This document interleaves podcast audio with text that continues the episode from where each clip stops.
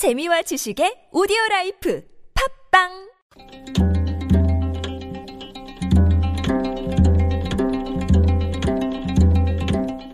한문학자 장유승의 길에서 만난 고전 중국 후한 사람 제준은 광무제를 도와 나라를 세운 28명의 장군 가운데 한 사람입니다. 처음 제준이 광무제에게 발탁되어 법관이 되었을 때 광무제가 아끼는 사람이 법을 어겼습니다. 제주는 용서 없이 그를 사형에 처했습니다. 광무제는 화가 났지만 장군들을 불러 이렇게 말했습니다.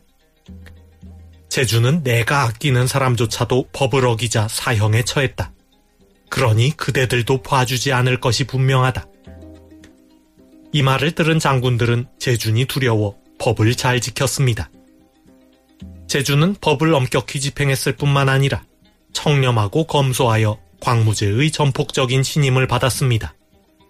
상을 받으면 모두 부하들에게 나누어 주고 자기는 아무것도 가지지 않았습니다.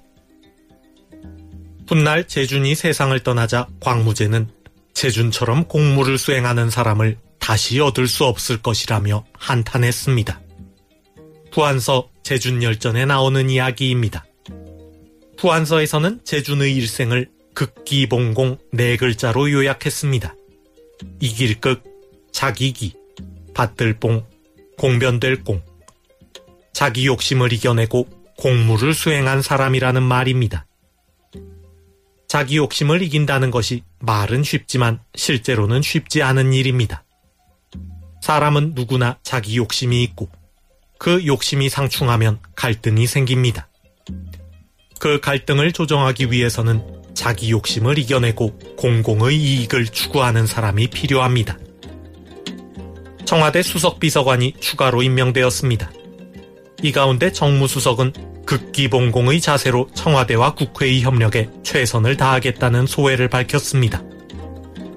자기 욕심을 이겨내고 공무를 수행하겠다는 초심을 끝까지 지켜 갈등을 조정하는 역할을 해내기 바랍니다.